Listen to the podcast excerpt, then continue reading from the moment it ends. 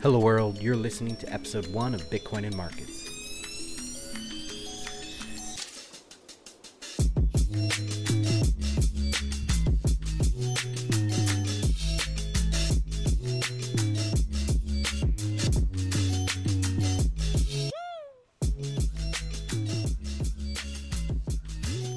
Hello, everybody out there. My name is Ansel Lindner. In this show, I'm going to discuss Bitcoin and its place in the wider global market. Today, I'm going to cover the increasingly complex Gavin Andresen situation. But before that, let's cover some Liberty Reserve, my top quote from Consensus 2016, and Japan pushing Bitcoin adoption. I'm really excited, so let's get going.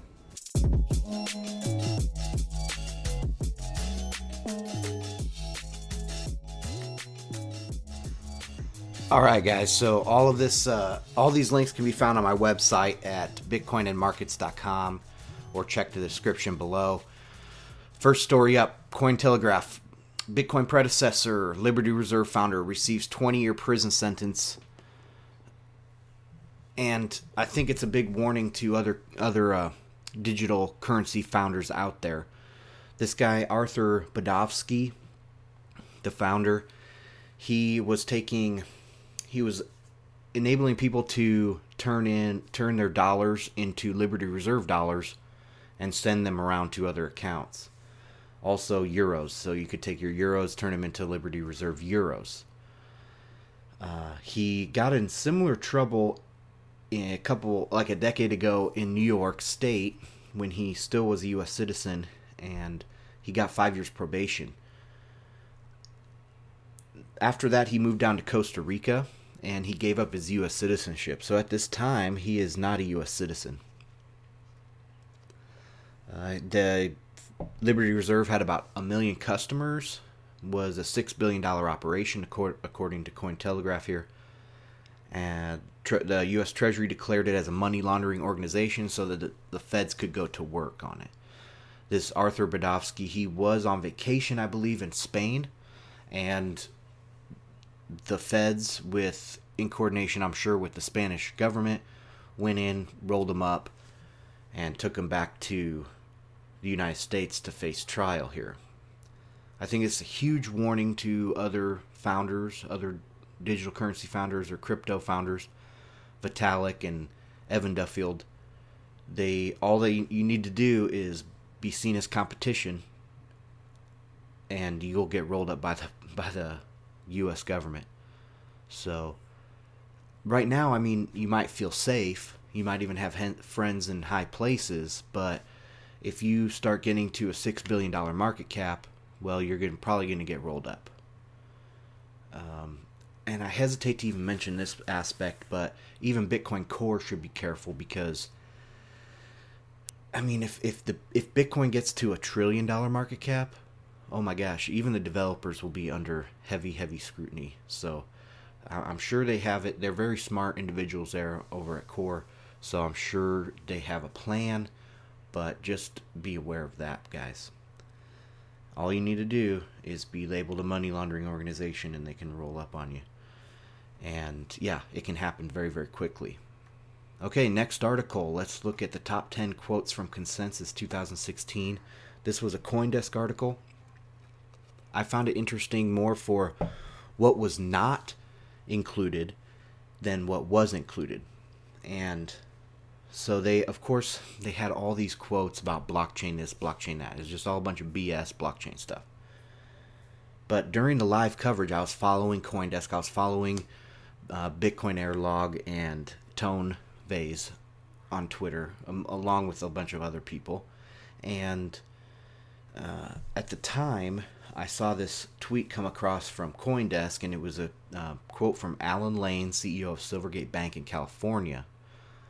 And it goes Most banks have an industry wide ban on so called Bitcoin companies. I retweeted it at the time, and then, then a couple days when I went back to check on it, when, when I was preparing for this uh, podcast, it had been deleted. I was like, what the? So you can, if you want to see that, that quote, you can go to my feed. I also put an image in the show notes for that image or for that tweet. And I think I don't know why it wouldn't end up in the top 10 quotes from consensus. I mean, this guy is talking about the banks having a ban on Bitcoin, and everyone's talking about blockchain. And these bankers are sitting in front of him, and he's he's a banker, but he, these these big banks were sitting right in front of him, and he's saying, "You guys have a ban on Bitcoin companies, and we're at a Bitcoin slash blockchain conference." I mean, he has some big balls. Um, I I foresee Bitcoin companies getting discriminated against, continuous, continually getting discriminated against uh, for the on ramps and off ramps. Of course, they already are being discriminated against, but I can see them getting uh, continually discriminated against, and bank chain and blockchain companies will not be discriminated against. Right now, even Ethereum, I mean, right now, Ethereum has the goodwill of these big banks and the big companies like Microsoft and everything, but that can go away very quickly. Um, Ethereum is a naive ally in this. Uh, you know, in warfare, you want to align with certain people, and uh, it looks like they have aligned with Ethereum against Bitcoin. They're going to push Ethereum and uh, try to get, you know, try to use Ethereum to hurt Bitcoin. That's my opinion. So, in the future, of course, Ethereum will be discriminated against as well. If it makes it that far, who knows? All right, last article before the Gavin Andresen stuff. Japan has recently been increasing in volume, and this was uh, for trading volume, and this is a post from Reddit uh, where user Josiah posted a image of all the different currencies, the top currencies for volume, and you have CNY obviously is way out ahead. Then uh, JPY just recently passed USD for volume, daily volume, and we don't know how accurate the volume is. I mean, we know for a fact that the Chinese exchanges use what they call volumizer, so they increase liquidity by, um, you know, turning on the volumizer. They also have zero fees over there, so we'll I will definitely never know what the actual true CNY volume is, but for the Japanese yen, we won't know either, at least for the time being they could it could be 100% legit with no volumizer and trading fees. But uh, we don't we we I don't know that right now and whatever. But it's possible that it's it's higher than USD volume. And that's fine. Well we so we don't know that but what we can know or what we do know is that token demand is pretty high in Japan versus uh, or via counterparty and you know the spells of Genesis game is pretty popular over there so we do know that there's quite a bit of demand. We know that they have uh, quite a few Bitcoin accepting businesses. I think per capita they have some of the highest as a as a nation they have some of the highest levels per capita of Bitcoin accepting businesses.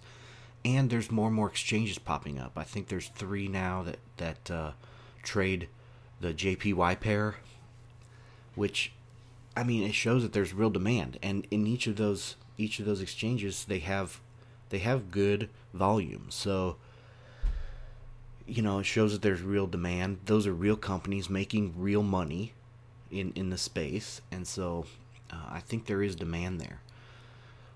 I think the larger story here, though, is the Japan's demographic issues and how that is affect could affect their uh, uptake of Bitcoin and I'll be going into that. That's my topic, my main topic for episode two. Not just Japan's demographic issues, but uh, the world's demographic issues and how that could affect Bitcoin adoption. So, all right, those are the shorter stories. Now let's get into the Gavin Andresen stuff.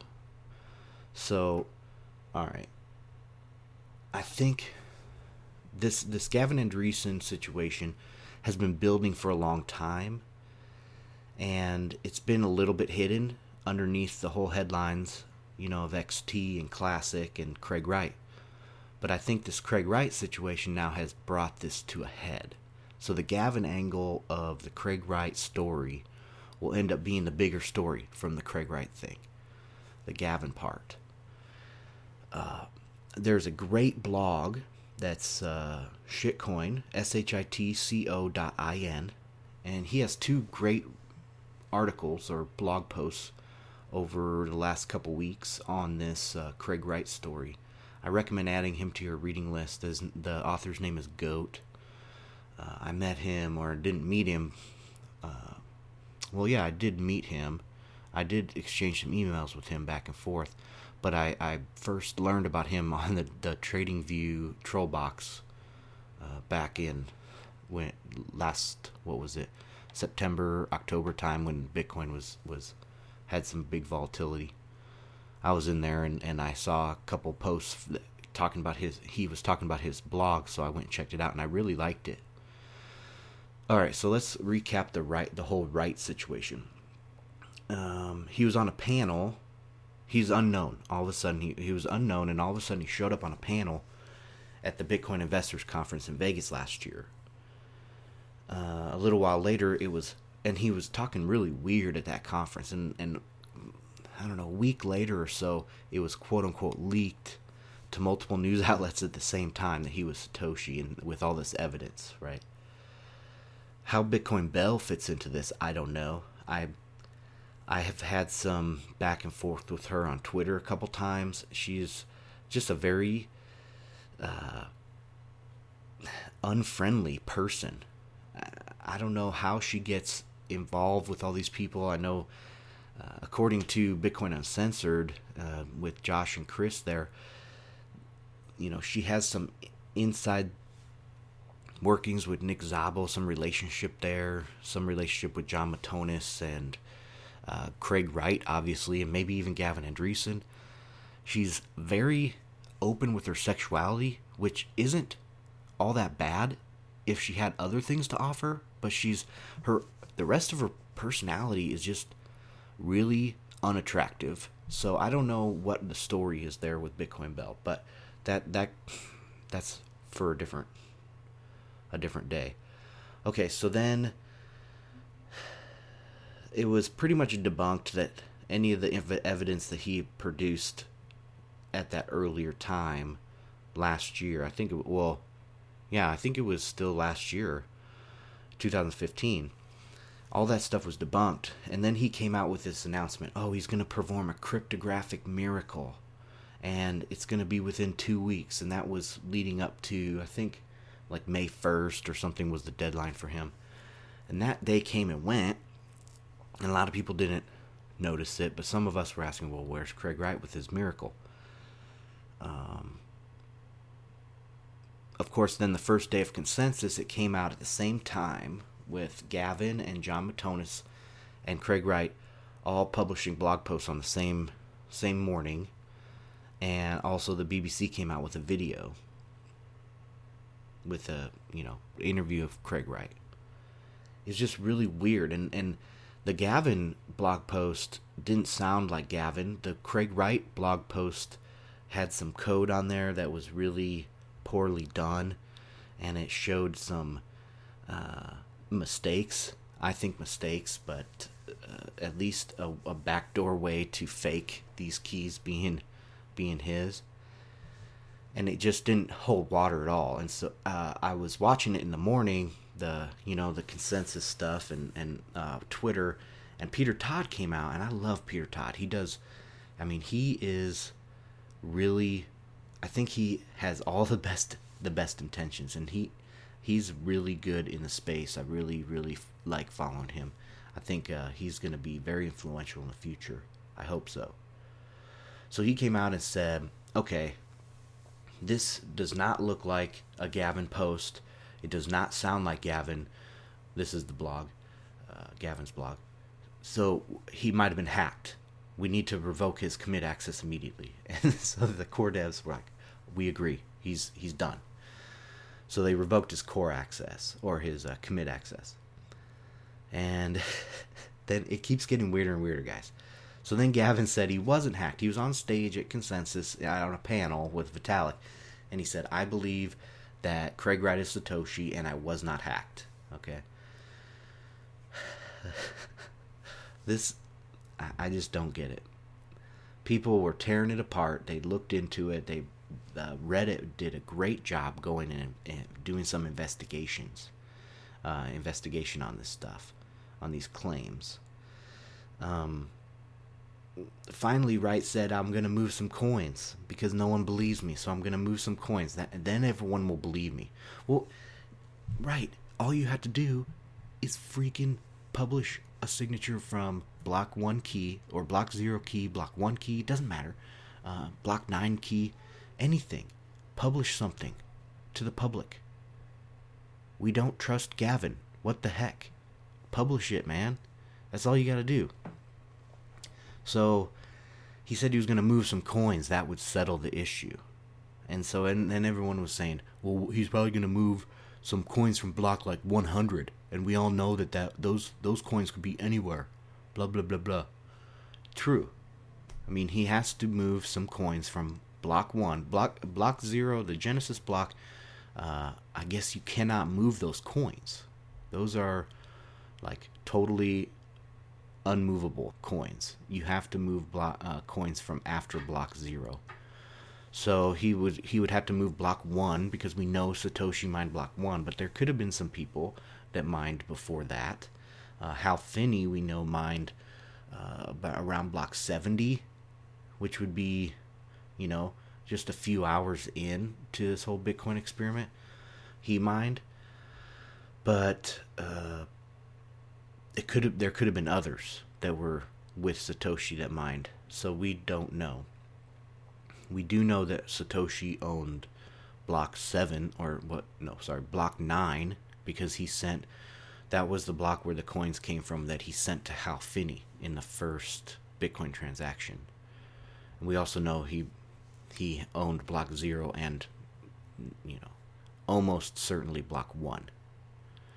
But we don't know really 400% certain that he owned any other blocks. So you'd have to move coins from one of those blocks, block one or block uh, nine, or sign anything, sign anything, any message with uh, block zero keys.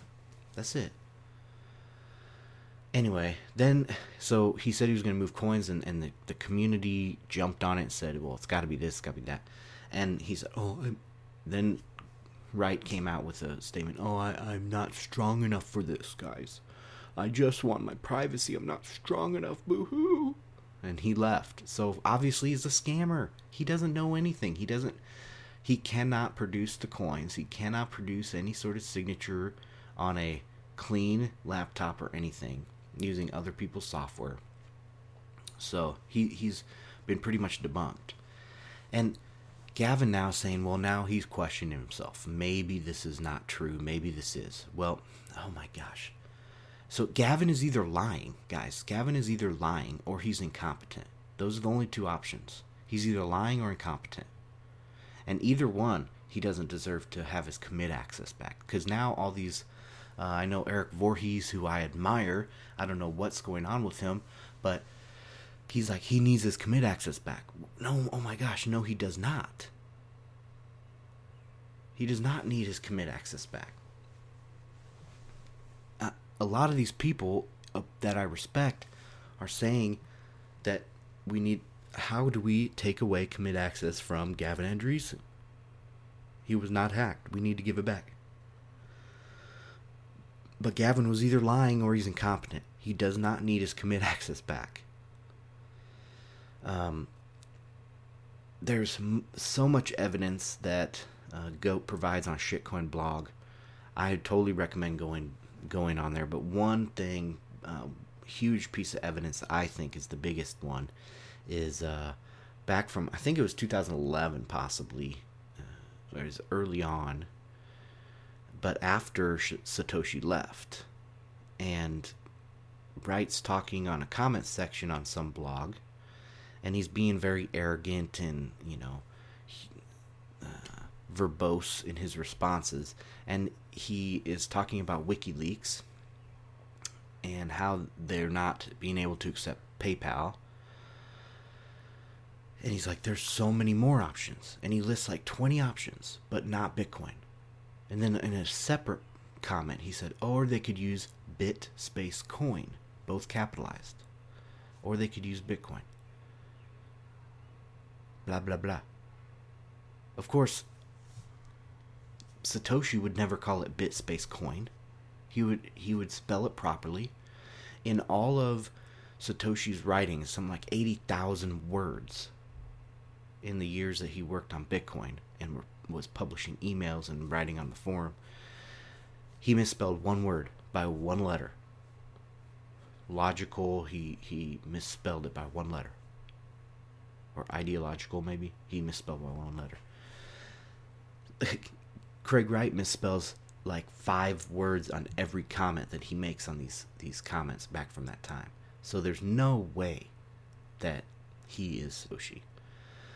But like I said, the bigger the bigger story is this Gavin stuff. So he backed XT, he backed Classic, and he backed Wright. And these are all things, the biggest things of the last six to nine months that have been have caused fractures in the community. Uh, XT and Classic are specifically trying to change consensus of Bitcoin and change the permissions of who has commit access and where that where that code resides. Who is double checking things. And Wright, the a very keen Reddit user found some cached copies of Wright's blogs that he was going to release in the near future, and he's all talking about um, forming another Bitcoin foundation and having a, you know big blocks are the way to go, and that's what he's wanted ever since the beginning. Yada yada yada. So it looks like if he would have been, if he would have been um, confirmed as Satoshi, he would have been a big block supporter, and cha- and probably a classic supporter. So it's just weird. Gavin is trying to change this stuff. And also, there was a, a post on Reddit by Amir. Well, no, the post on Reddit wasn't by Amir Taaki, but it was a repost of another Amir Taaki post. And he had all this bad stuff to say about Hearn and Gavin. He was lumping Hearn and Gavin together, which I, I agree with. Uh, Hearn uh, and Amir Taaki were getting into it on, on Bitcoin Talk, and uh, Amir Taaki posts all these different threads where he's arguing with Gavin and Hearn on Bitcoin Talk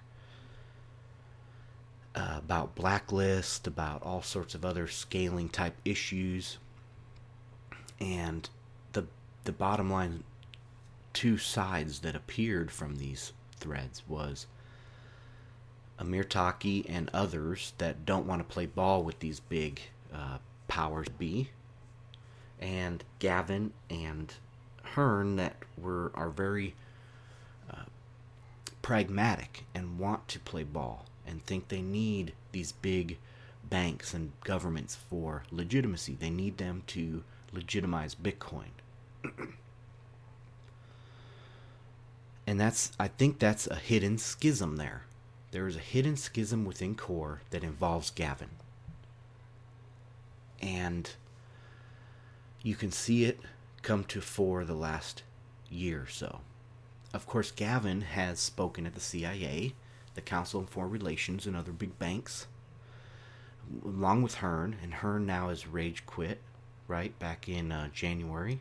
And now he works for 43 of the biggest banks in the world. I think Gavin is right there with him. Gavin will sell his soul if asked. Uh, Amir Taaki also posted an image of, or a quote from Gavin, where he's pretty much saying that he will placate to, or, yeah, he'll placate and he'll acquiesce to the powers. He doesn't care. He will do whatever they say, pretty much. Bah. So it's good that we got rid of Gavin. I think it's good. Now he's going back with Classic. So obviously we know that he can't he doesn't have Bitcoin's best interest at heart because if he if he did, he would just kind of lay low after all this stuff for at least a couple months. If he wants core commit access back, it's super easy for him he has the shortest route of any developer in the world to get commit access to core. All it takes is some good behavior for six months, and he will be back with commit access if he asks for it. That's all it would take. Provide some code and have good behavior. Don't try to rock the boat. And he would have his commit access back. Of course, that will never happen. He's already back with Classic, um, which is probably an, a good sign for Core because Gavin hasn't released any code in a long time. All of these things, I think Gavin is probably a really good programmer, but he's not at the level of where Bitcoin Core developers are right now. That's why he hasn't produced anything for a while. So let him be with Classic. Who cares? His name is actually going to hurt Classic. And if I were Classic, I would get rid of Gavin. You know, if I were Gavin, I would just sit there and write a book. Write a fucking book, dude. Publish that book.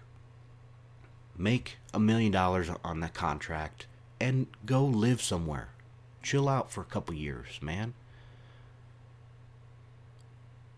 Why do you got to be there and be right in the middle of all this stuff? We don't want you anymore, man. We don't trust you. Oh my god. All right, so that's obviously there's going to be more and I if you guys read Shitcoin's blog, it's to be he's to have some good stuff on there. So just watch out for that. And I have no contract with Goat at all. I did talk to him on email a couple times, but uh, you know he's he seemed like a good guy and he writes great content. So I just check it out.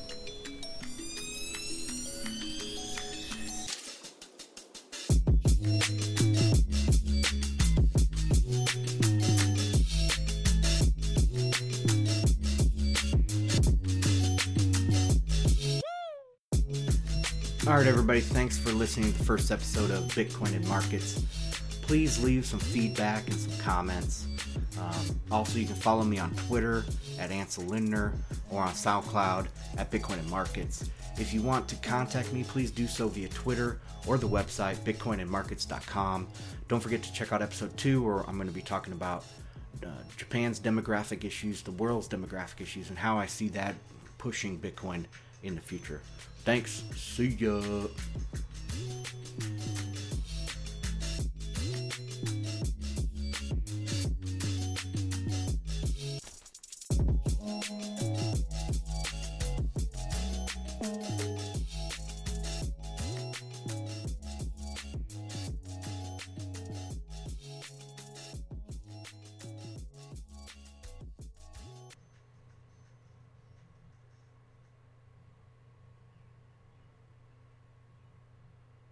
I think that went pretty well. Oh yeah. Uh, I gotta work on a few things, stuttering and stuff. Yeah. Oh, Japan's gonna be huge, man. Over the next two years, it's gonna be gambling in Japan. Japan will probably be bigger than uh, China. Yeah. Oh yeah, maybe the UK too, but it's going to be Japan and, and gambling. Those are going to be big, big, uh, the big stories for adoption.